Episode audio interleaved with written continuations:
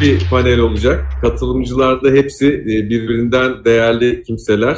Bülent Bey zaten bu tür panellerde ve toplantılarda hepsinde öyle olması istenen yıldız isimlerden hem konuya hakimiyeti hem e, anlatması e, her katıldığı paneli böyle daha keyifli bir yer haline geliyor. E, Senem Hanım'ın burada olması da bizim için önemli çünkü Darüşşafaka Cemiyeti Türkiye'deki en eski sivil toplum kuruluşlarından bir tanesi. Bugün konuşacağımız şeffaflık ve hesap verebilirlik konusunda da bunu böyle neredeyse en üst seviyeye taşımış kurumlardan bir tanesi olduğunu düşünüyorum. Yani 3 ayda bir mali finansallarını açıklayan kaç tane sivil toplum kuruluşu var çok bilmiyorum ama muhtemelen bir elin parmaklarını geçmeyecektir eğer varsa. Füsun Hanım'ın da burada olması benim için çok önemli. Bizim e, adım adım yolculuğumuzda bizle beraber ilk koşan kurumlardan bir tanesi. Bende Kaçubu farklı bir yere e, koyan konu ise küçük ve orta ölçekli sivil toplum kuruluşları arasında çok yenilikçi, çok hızlı hareket eden ve çok girişimci bir sivil toplum kuruluşu olmaları sebebiyle bugün burada olmalarını istedim. Bugünkü konunun önemi bizim için şu, yani bir sene önce e, bugüne ışınlansak ve yukarıdan kendimizi izlesek muhtemelen bir bilim kurgu filmi izlediğimizi düşünürdük. Bu kadar hızlı değişen bir dünyada demokrasinin sac ayaklarından e, birisi olduğunu düşündüm. Sivil toplum kuruluşlarının değişmiyor olması, gelişmiyor olması düşünülmez. Daha yenilikçi ve daha etkin sivil toplum kuruluşlarına ihtiyaç duyduğumuz e, bir dünyadayız. Bunun hani hem sorunların çözümü hem e, demokrasinin her toplumun yani en kılcal damarlarına kadar işliyor olması için sivil toplum kuruluşlarında bu hızlı gelişen dünyada olabildiğince etkin, yetkin ve girişimci olması gerekiyor. Bunun tabii çok fazla bileşeni var. Yani yenilikçi ve etkin kurumlar dediğimizde bunu çok fazla katmanlara ayırıp farklı bileşenlerden konuşuyor olabiliriz ama biz bugün burada e, bunun şeffaflık hesap verebilirlik, yenilikçi iş ve gelir modelleri ve sivil topluma e, destek veren, fon veren e, ve partnerlik imkanı sağlayan kurumların üzerine düşen görevler açısından e, konuşmaya çalışacağız. Ben burada izninizle hani bu üçe ayırdığımız e, önemli konuları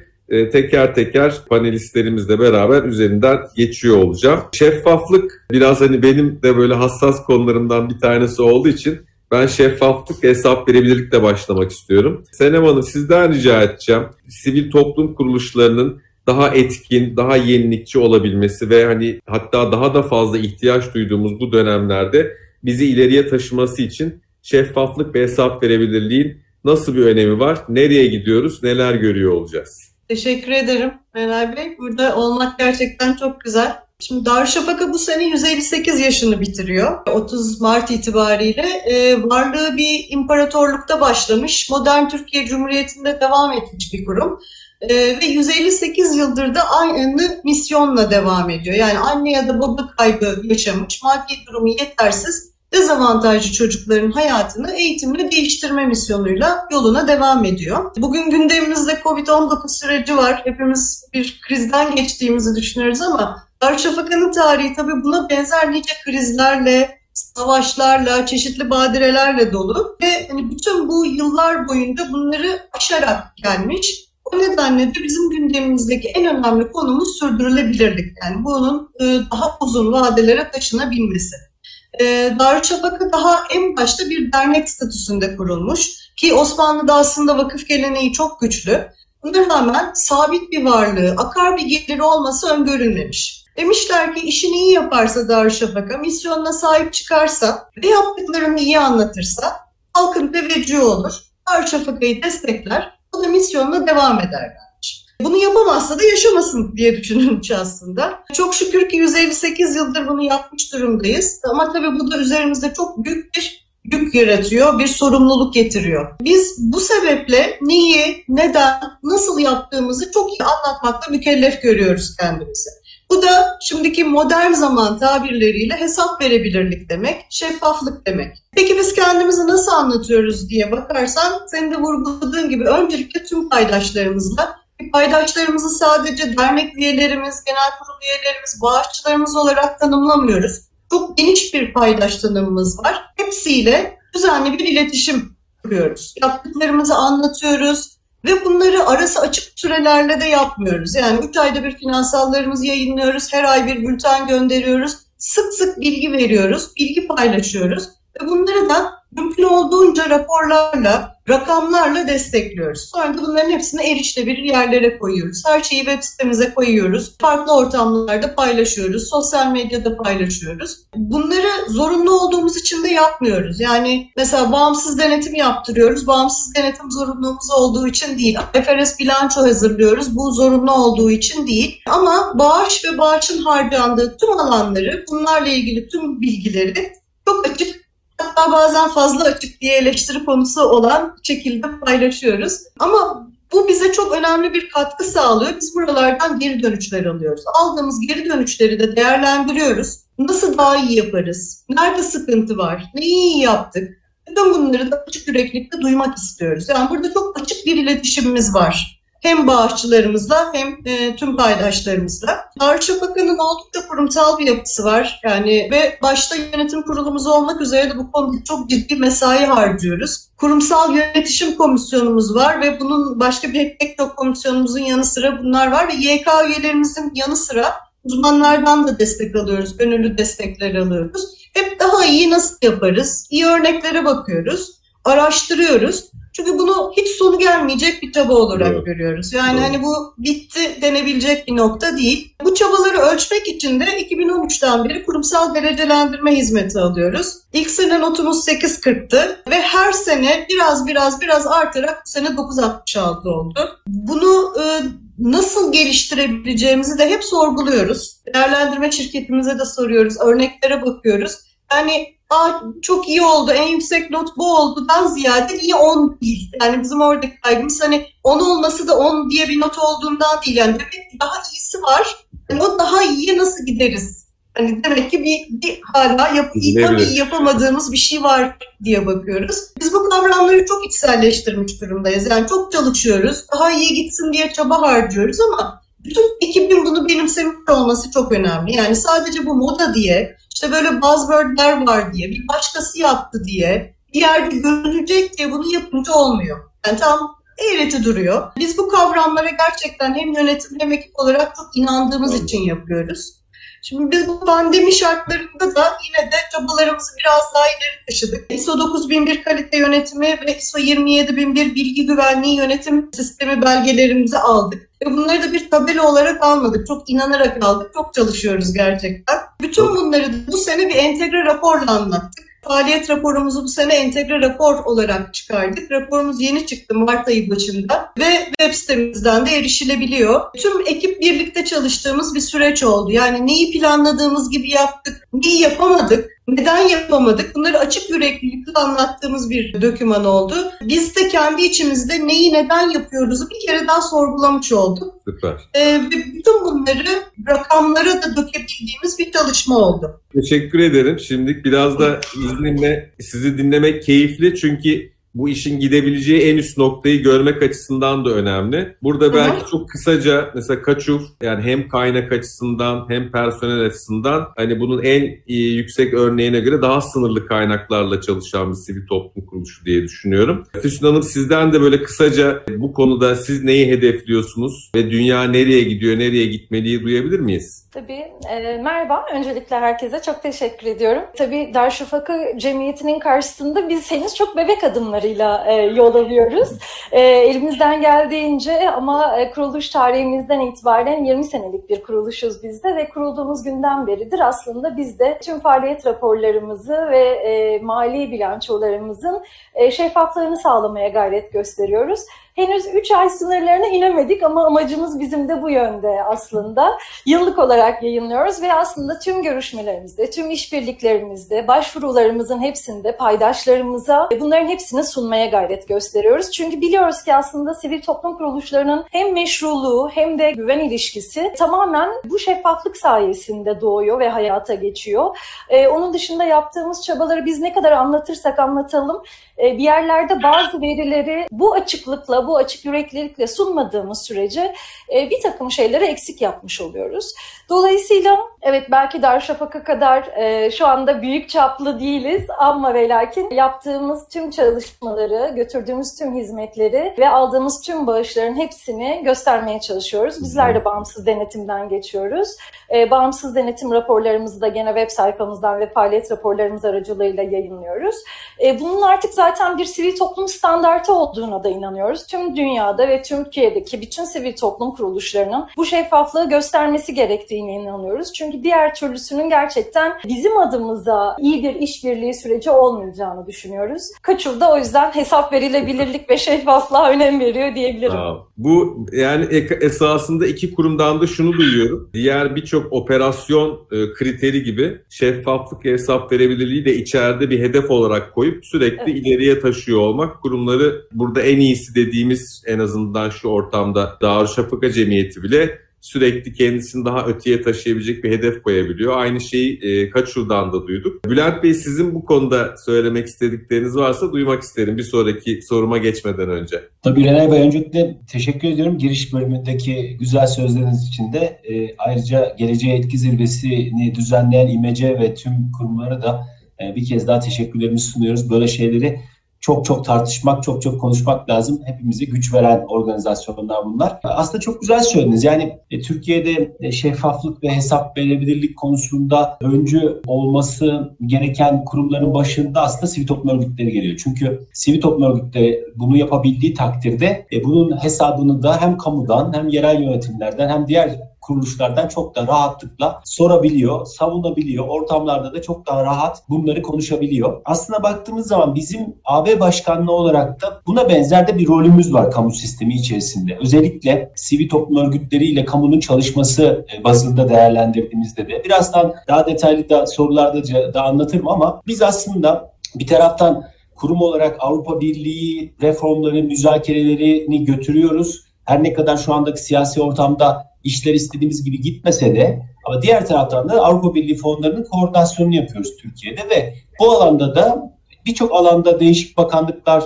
kendi alanlarındaki konuları koordine ederken örneğin çevreyle ilgili konuyu Çevre ve Şehircilik Bakanlığı ana koordinasyonunu yapıyor. Biz AB ile birlikte onlarla beraber oluyoruz bunun müzakerelerinde ama konu sivil topluma geldiği zaman AB Başkanlığı'nın bir koordinasyon rolü var. Çünkü hani bu alan bir tane kuruma Türkiye'de verilmiş değil. Farklı farklı kurumlar e, olduğundan dolayı biz biraz daha rahat koordinasyon rolü yürütebildik burada. Ve burada da biz hep şunu söylüyoruz. İki boyutta kamu kurumlarını bu sürecin içine teşvik etmeye çalışıyoruz. Birincisi e, sivil toplumla çalışırken mutlaka e, kamu kurumları özellikle AB fonlarını kullanırken daha objektif, e, daha hesap verebilir, daha şeffaf hareket edebiliyorlar. Ama kendi işleriyle ilgili ister kanundan kaynaklanan konularda çalışmalarını yürütürken, görüş alırken, danışma süreçleri geliştirirken, çalışırken sivil toplum örgütleriyle isterse yine mevzuattan kaynaklanan ve e, bu ülkenin kaynaklarını kullandırırken de aynı AB programlarında yürüttüğümüz modelleri ve sistemleri yürütmeleri açısından da aslında bir anlamda onlara rehberlik ve danışmanlık yapıyoruz. Bu konuda birçok kurum aslında sistemini geliştirdi. Bizlerin burada bir AB fonları altında yürüttüğümüz programların bazılarını bünyelerine entegre etti. Mesela bugün e, kalkınma ajansları e, yürüttükleri modeli aşağı yukarı Avrupa Birliği fonları modelinin e, hemen hemen benzerini geliştirdiler ama ülkenin ihtiyacına göre onu da daha iyi hale getirdiler. Hatta online süreçlere taşıdılar. Bizden bir adım daha öteye götürdüler. Araya girip bir şey sormak istiyorum. Siz hazır e, bu konuya girmişken ben bu hani ikinci önemli sorumuz olan fon ve e, partnerlik imkanları sağlayan kurumların e, sivil toplumu daha etkin, daha yenilikçi, daha girişimci yapabilme yönünde nasıl görevleri var ve neler yapmaları gerektiğini de sorup belki hani cevabınızı e, bununla birleştirerek de alabilirim diye düşündüm siz o konuya girmeye başladığınızı duyunca. Elbette elbette oradan da tekrar devam ederiz. Yani sonuçta birinci görevimiz dediğimiz gibi kurumlara bu şekilde bir rehberlik yapmak. Tabii burada da e, ister istemez bu fonların kullanımı e, gündeme geliyor. Şimdi aslında bu toplantının olduğu, bu konferansın, bu, bu zirvenin olduğu zaman da çok iyi bir zamana denk geldi. Biz AB ile 7 yıllık dönemlerde fonları kullanmak üzere müzakere ediyoruz. Bu AB'nin kuralı böyle. Bütün kendi iç kaynaklarını kullanmada da dış ülkelerle, aday ülkelerle de bu şekilde yürütüyor. Şu anda 2021-2027 dönemine giriyoruz. O açıdan baktığımız zaman birincisi e, sivil toplum örgütleri e, açısından Avrupa Birliği Başkanlığı'nın koordinasyonunda bazı programlar uygulanacak. Yeni bazı programlar uygulanacak. Eskilerin devamı da olacak ama asıl o yenilerden bahsetmek istiyorum. Bunlardan bir tanesi e, yerel katılımcılık. Bizim açımızdan baktığı zaman katılımcılık çok önemli. Bu şeffaflığı ve hesap verebilirliği de aslında içinde barındırıyor. İlk soruyu da bir anlamda kapsıyor. Bu sene bununla ilgili UNDP ile Avrupa Birliği'nden aldığımız bir fonla bir çalışma yapacağız. Yaklaşık 3.6 milyon euroluk bir kaynak bu sivil toplum örgütlerine yerel yönetimlerle beraber yürüttükleri çalışmalar için 60'ar bin euroluk bir hibe desteği sağlayacağız ve amacımız tamamen yerel katılımcılığı artırmak. Burada içeriği geliştirmek sivil örgütlerin ve yerel yönetimlerin tamamen yenilikçi yaklaşımlarına bağlı olacak. Bir ikinci projemiz bir sosyal girişim ekosistemi için bu, bu bir aradayız. Amacımız bu ekosistemi güçlendirebilecek bir sosyal girişim projesi yapmaktı. Sahadan çok güzel feedbackler aldık. Hatta bununla ilgili bir projeye fon verdik. O da çok güzel bir altyapı oluşturdu. Dolayısıyla sosyal girişimciliği güçlendirmek amacıyla şu anda bir çalışma yürütüyoruz. Burada yürüttüğümüz programda aslında şu andaki ekosistemi güçlendirebilecek birçok içinde e, faaliyetin olduğu e, hatta bir sonraki hedefte de doğrudan sosyal girişimcilere fon verebileceğimiz bir program üzerinde çalışıyoruz. Bu da e, bu seneki uygulamalarımızdan bir tanesi olacak. Belli bir noktaya geldi. Tamamlamak üzereyiz. İnşallah yıl bitmeden de projenin uygulamasına başlayacağız. Üçüncü bir e, konu ise Covid döneminde herkes çok olumsuz etkilendi ekonomik anlamda. Sivil toplum örgütleri de çok olumsuz etkilendi. Sivil toplum örgütlerinin ihtiyaç duyduğu konularda doğrudan fon verebilecek. Dolayısıyla tamamen faaliyetlerini de desteklemeye yönelik kira ödeme gibi düşünün, personel maaşları gibi düşünün ama bunun yanında faaliyet yapmada işin içine elbette ekleyebilirler. Bu tarz ihtiyaçlarını karşılayabilecek 7 milyon euro bir çağrı da hazırlıkları şu anda devam ediyor. Bu da gündemde olacak ama bunun yanında e, bizim geçen dönemden yürüttüğümüz Türkiye-AB arasında sivil toplum diyaloğunu desteklemek, sivil toplum destek programı altında kapasite geliştirme programları yürütmek, yerel düzeyde, ulusal düzeyde ya da ağlar ve networkler düzeyinde baktığımız zaman ya da Türkiye'deki yerel yönetimlerle AB'deki yerel yönetimlerin ortak faaliyetlerinde sivil toplum örgütleri mutlaka alma zorunluluğu. Yani örneğin iki belediye enerji verimliliği konusunu çalışırken mutlaka enerji verimliliği konusunda uzman bir STK'yı da yanına almak zorunda kalacaklar. Dolayısıyla bununla ilgili fonlar ve destekler de yine bu sene devam edecek. Yani bu seneden itibaren devam edecek. Dolayısıyla bu 7 yıllık dönemi şu anda kurguluyoruz. Hatta önümüzdeki haftalarda sahaya ineceğiz ve kuruluşların görüşlerini alacağız. Diyeceğiz ki siz siz hangi konularda Türkiye'de AB fonlarının kullanılmasını istersiniz? Sivil alanda da nelerin desteklenmesini istersiniz gibi.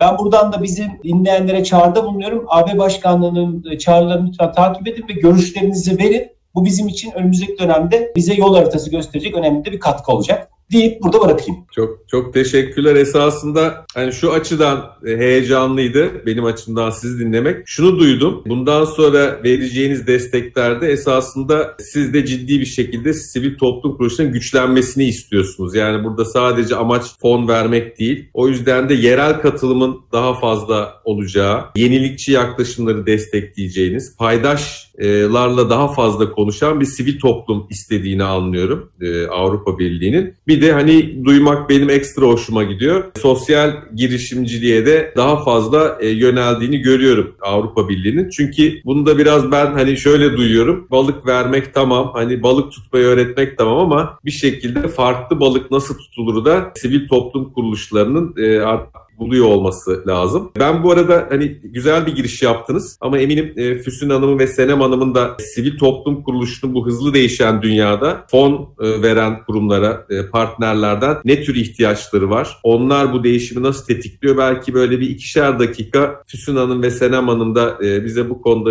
görüşlerini verirlerse sevinirim. E, şöyle aslında biz çok yakın bir zaman içerisinde e, fon kapsamında yararlanma e, imkanı bulabildik. Bizim için de büyük mutluluk oldu çünkü vakıf tarihinde ilk defa açıkçası Avrupa Birliği fonundan fayda sağladık. Öte yandan tabii ki orta ölçekli kurumlar açısından hem bu e, fonları sağlayabilmek çok kolay değil. Çünkü e, projelerin yazım süreçleri, gerekli şartlarını yerine getirebilmek e, çok pratik değil açıkçası. Ama ve lakin sonrasında yaptığımız işler ve onların sürdürülebilirliği anlamında da bizim açımızdan çok yol kat edici, öğretici bir önderliğe de sahip oldu. Özellikle vakıfların, orta ölçekli vakıfların diyeyim gene, sürdürülebilirliğini desteklemek e, en önemli noktalardan bir tanesi. Çünkü biz aslında diğer paydaşlarımızla da olan görüşmelerde hep benzer süreçleri yaşıyoruz. Evet, hizmet götürdüğümüz alana ilişkin olarak birçok kurum destek vermek istiyor ama öte taraftan tüm bu sivil toplum içerisinde çalışan derneklerin ya da vakıfların iç bünyelerindeki mekanizmaları koruyabilmek için profesyonel çalışan ekiplerini hayatını devam ettirebilmesi için ya da e, Bülent Bey'in belirttiği gibi işte ofis kiralarıdır vesairedir bu tip çalışmaları sürdürebilmesi için aslında vakıfların sürdürülebilirliğinin ve kapasitesinin geliştirilmesi de e, önemli bir kaynak yaratımı. O yüzden çok sevindik Bülent Bey şimdi bu bahsetmiş olduğunuz çalışmayla ilgili olarak. Eminim birçok sivil toplum kuruluşu açısından çok cazip olacaktır. Senem Hanım siz bu konuda yani fon veren, sivil topluma fon veren ve partnerlik yapan kurumların sivil toplumu ileriye taşımak açısından nasıl görev ve sorumlulukları olduğunu düşünüyorsunuz? Ben buradaki sürecin çok öğretici olduğunu düşünüyorum. Yani e, Füsun Hanım da bahsetti. Hani başvuru süreci bile hani gerçekten projenizle neyi hedeflediğinizi kafanızda netleştirmenizi, biraz daha böyle rakamlara dökmenizi vesaireyi sağlıyor. O da böyle çok somut bir baz veriyor size. Daha iyi düşünülmüş bir proje ortaya çıktığını düşünüyorum. Ben hani bu başvuru süreçlerinin de geliştirici bir noktası olduğunu düşünüyorum. İyi örnekler yani bütün dünyada çok farklı yerlerde var. Bu farklı noktalardan iyi örnekleri öğrenmek bence ciddi bir katkı sağlıyor. Onun dışında yapmayı hedeflediğimiz hani bazı projelerimiz böyle acaba hayal mi dediğimiz noktalarda gerçek olabiliyorlar bu fonlarda. O açıdan da özellikle böyle daha yaratıcı, daha yenilikçi, özellikle biz okulda kullandığımız bazı böyle başvurduğumuz noktalar oluyor. Bunları fon sağlayabilmek yani hani geleneksel bağış kaynağı haricinde fon sağlayabilmek çok kıymetli hale geliyor. O açıdan ciddi bir katkısı var bize. Çok teşekkür ederiz Bülent Bey'in de böyle güzel müjdelerine diyelim. Teşekkürler tekrar Senem Hanım. Ben şimdi bu üçüncü yani şeffaf ve hesap verebilirliği konuştuk. Fon ve partnerlik imkanı sağlayan kurumların bu değişimdeki önemini konuştuk. Şimdi bir de son olarak yenilikçi iş ve gelir modellerinden bahsetmek istiyorum. Yani bu modellerin sivil toplum için önemi nedir? Sivil toplumu daha ileriye taşımak için önemi nedir? E, bu konuyu da görüşlerinizi almak istiyorum. Füsun Hanım böyle siz de başlayabilirsek sevinirim. Bize bir 5-6 dakika içerisinde bu konudaki hem tecrübelerinizi hem de nedir bunun önemi bu değişim döneminde açıklarsanız sevinirim. E, aslında orta ölçekli bir vakıf olmak herhalde böyle bir şey. Çünkü sürekli yenilik peşinde oluyorsunuz ve sürekli e, neyi geliştirebiliriz, hangi konuda nasıl bir farklılık yaratabiliriz biraz bunun dersini e, çalışıyor oluyorsunuz. Aslında baktığımızda sivil toplum dünyasında Türkiye'de bağış geliştirme, kaynak geliştirme modelleri açısından neredeyse dünyanın genelinde kullanılan e, yaygın olarak geliştirilmiş tüm modellerin hepsi uygulanıyor. Dolayısıyla biz de orta ölçekli olarak ne uygulanmıyor ya da uygulananın kendimize göre nasıl biraz değiştirebilirizin peşine düştük. Vakfın çok uzun seneler önce kurmuş olduğu bir iktisadi işletmesi vardı ve çok da çalışan bir pozisyonda değildi. Ee, öncelikli olarak iktisadi işletmemizi nasıl daha dinamik hale getirebiliriz ve günceli nasıl yakalarız ve oradan neye farklı açılımlar sunabiliriz biraz e, dersimizi çalışarak harekete geçirdik. Öncelikli olarak insanlara çok dokunan, kişilere özel, sürdürülebilirliği önemseyen, doğaya dönük ürünlerle aslında iktisadi işletmemizi biraz geliştirmeye gayret gösterdik. Bir e-ticaret sitesi kurduk ki öncesinde yoktu ve e, yıllar içerisinde e-ticaret sitesini kurmanın ne kadar önem arz ettiğini gördük. Çünkü rakamsal verilere baktığımızda bizim için çok ciddi bir büyüme imkanı sağladı. Sadece kendi iktisadi işletmemizle yetinmedik. Bir süreden sonra farklı pazar yerlerinde e, kendi gene ürünlerimizi nasıl farklı kişilerle buluşturabiliriz, o alanlara nasıl girebilirizin peşine düştük düştük. Şu anda kendi e-ticaret sitemiz artı 5 farklı pazar yerinde de ürünlerimizle birlikte yer alıyoruz. Yaklaşık olarak 16 farklı ürün gamımız var ve yüzlerce ürün ürüne e, şu anda ulaşabiliyoruz. E, yıllar içerisinde şu ana geldiğimiz nokta yaklaşık 2000 tane ürün satışı. E, bizim için bu ilk başlarda çok hayal edilebilir bir rakam değilken şu anda vardığımız nokta çok sevindirici. Ama tabii ki bütün bunların yanı sıra herkesin günlük hayatının bir noktasında olmak, onlara vakfın ismini, yaptığı çalışmaları küçücük de olsa hafızalarında bir yer edinmesini sağlamak bizim için iktisadi işletme tarafında en kıymet verdiğimiz növelerden bir tanesi. Zaman içerisinde gene aslında yapılan örneklerden bir tanesini kendimize nasıl uyarlarız diye düşündük ve bir kafe hizmeti sunmaya karar verdik. Bu kafe hizmetimizi ama sabit bir noktada değil, bizim kişilere ulaşacağımız, bizim kurumlara ulaşacağımız bir modele dönüştürmek istedik. Çünkü ekip olarak hem dinamiyiz hem değiştirmeyi seviyoruz. Kişilerin bize gelmesini değil, bizim kişilere gitmemizde daha aktif rol oynamamız gerektiğini de inanıyoruz. Dolayısıyla Umut Kafe diye bir e, araç oluşturduk. Bir aslında bir minibüsü dönüştürdük ve bir kafe hizmeti sunan bir mekanizma haline getirdik. Bunu neden yaptık? Aslında aile evlerimiz var. Aile evlerimizde e, Anadolu'dan İstanbul'a gelerek tedavi gören birçok ailemiz konaklıyor. Özellikle ebeveynler bir süreden sonra hem çok yalnızlaşıyorlar hem de ekonomik bağlamda zayıflıyorlar. Onların bütün bu süreçlerini gördüğümüzde onlara farklı ne sunabiliriz, nasıl onların gayretine aslında teşvik sunabiliriz biraz e, incelemeye başladık ve dedik ki bir kafe oluşturabilirsek en azından bu kafenin içerisinde hem ebeveynlerimizi çalıştırabiliriz. Hı hı. Onlara küçük de olsa bir belki ekonomilerine katkı sunabiliriz. Bir yandan da aslında motivasyonlarını güçlendirici, onların hafif de olsa olsa rehabilitasyonlarını sağlayacağımız bir mekanizma yaratabiliriz diye düşündük ve Umut Kafe hayata geçti. 2017'nin ikinci yarısında hayata geçirdik. Geçirdiğimiz günden bugüne pandemi gibi tabii ki dünyayı sarsan bir dönemi saymazsak eğer yaklaşık olarak 114 ebeveynimize ekonomik anlamda katkı sunduk. Bunlar çok büyük rakamlar belki olmayabilir ama en azından 114 kadının ilk defa bir ücret kazanmasını, kendi mali hayatında bir kazanç elde etmesini sağladık. Bir şey sormak istiyorum. Tabii bu geldiğiniz noktada anladığım kadarıyla bir farklı bir tanıtım aracı olmasını da sağlıyor bu yeni Tabii. iş modelleri. Geldiğiniz noktada toplam gelirinizin yaklaşık ne kadarını bu yeni iş modelleri oluşturuyor? Yani bağışın ne kadarına ulaştı? Daha yolun başındasınız diye anlıyorum. Ama evet. ne kadar, yüzde kaçını oluşturuyor şu anda toplam gelirin? Daha çok tabii yolun başındayız. Özellikle 2020'yi tabii çok baz alamıyoruz ama geldiğimiz noktada şu an için baktığımızda yaklaşık olarak %10'luk bir payını alıyor diyebiliriz diyebiliriz.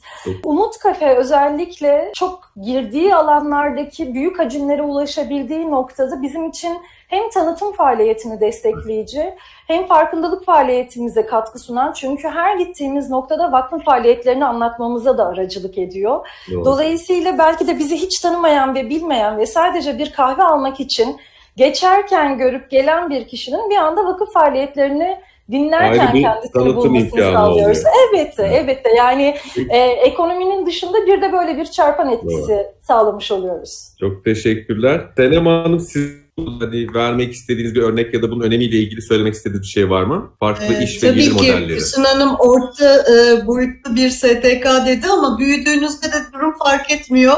İhtiyaçlar her zaman var. Biz de devamlı yaratıcı fikirlerin peşinde uçuyoruz. Füsun Hanımlardan özellikle e-ticaret konusunda öğreneceğimiz çok şey var mesela. İyi örnekleri e, kovaladığımız. Zaman değiştikçe sizin de bağışçı ile olan ilişkiniz ve onu iletişim şeyi değişiyor. Mesela pandemide hani bir anda bütün bildiğimiz ezberleri bozup tekrar bir daha başlamak zorunda kaldık. Birebir dokunamadığımız zaman bağışçıya hani bu sefer kendimizi nasıl anlatacağız diye bizim bu noktada elektronik olarak hem iletişim anlamında hem ürünler anlamında hem bağış kanalları anlamındaki konularımız ön plana çıktı. Ama e, yani bu e, sürekli bir devinim e, her zaman daha değişik, daha yaratıcı yollarla bağışçıya bir şekilde dokunmaya çalışıyoruz. Çok teşekkürler. Bülent Bey sizin bu konuda e, paylaşmak istediğiniz bir şey var mı? Bir iki dakika içinde toparlayabilirseniz evet. çok sevinirim. Yani aslında tabii ki biz sivil alanı yukarı başka yerden takip ediyoruz. Yani işin içinde bir şekilde değiliz ama elbette çok farklı uygulamalar görebiliyoruz. Bu çok önemli. Aslında bugün hem Füsun Hanım'ın hem Hanım'la anlattığı şeylerden aklıma da şöyle bir şey geldi. Bundan sonraki süreçte yapabileceğimizi düşündüğümüz. Bu yeni dönemde aslında sivil toplum örgütleriyle Bizler ne yapıyoruz? İşte eğitimler veriyoruz, bilgilendirmeler yapıyoruz ya da deneyim paylaşımı için zaman zaman onları bir araya getiriyoruz. Bu AB fonları ya da AB projeleri içindeki çalışmalarımızda ama aslında baktığımız zaman dünyadaki farklı trendler ya da kaynak yaratma konusunda yeni trendler, farklı konular, değişik paydaşlarla sivil toplum örgütlerini bir araya getirebileceğimiz çalışmalar yapabileceğimizi de hissettim. Belki bu e, yeni dediğimiz 7 yıllık dönemde bunu bir çalışma olarak bizim e, ortaya koymamız, sahadan da görüş alıp belki bunun üzerine biraz hem emek hem de bütçe ayırmamız önemli olabilecektir diye düşünüyorum. Çünkü bunun getirisi sivil toplum örgütleri için gerçekten çok önemli. E çünkü nasıl kaynak yaratacaklarını farklı modellerle belki de dünya örneklerinden e, onlara deneyim paylaş yaparak anlatmak ya da kendi deneyimlerini başkalarına anlatarak başkalarına yol vermelerini sağlamak önemli olacaktır düşünüyorum. Bu da bizim çıkarımımız olsun e, bugünkü organizasyondan. Sağ olun. Çok teşekkür ederim. Ben hızlıca bir e, duyduklarımı toparlayıp sonra paneli tamamlamak istiyorum izninizle. Bu şeffaflıkta e, şunu ben açıkçası sivil toplum kuruluşlarını halka açık şirketlere benzetiyorum halka açık şirketler nasıl yaptıkları her şeyi raporlamak zorundaysa sivil toplum kuruluşları da aynen böyle. Yani bağış ve gönüllünün zamanıyla ayakta duran sivil toplum kuruluşlarının bu paydaşlara her zaman açıklığı göstermeleri gerekiyor. Ve dünyada giderek yani şeffaflık kelimesinin yanına artık da radikal şeffaflığı eklemeye başladılar. Yani bu çünkü hızlı ilerliyor ve talebi çok artıyor bağışçıların, destekçilerin. Ama burada hani sizlerden duyduğum güzel bir şey de şu oldu. Sivil toplum kuruluşlarının şeffaflık ve hesapçılık konusunda öncü olması lazım ki bazı konularda hesap soran rolüne bürünen sivil toplum kuruluşları daha rahat hesap sorabilsinler, daha rahat şeffaflık ve hesap e, verebilirliği talep etsinler. Burada yine önemli bir şey e, yönetim kurulunun desteği çok önemli ve e, bunu da bir iş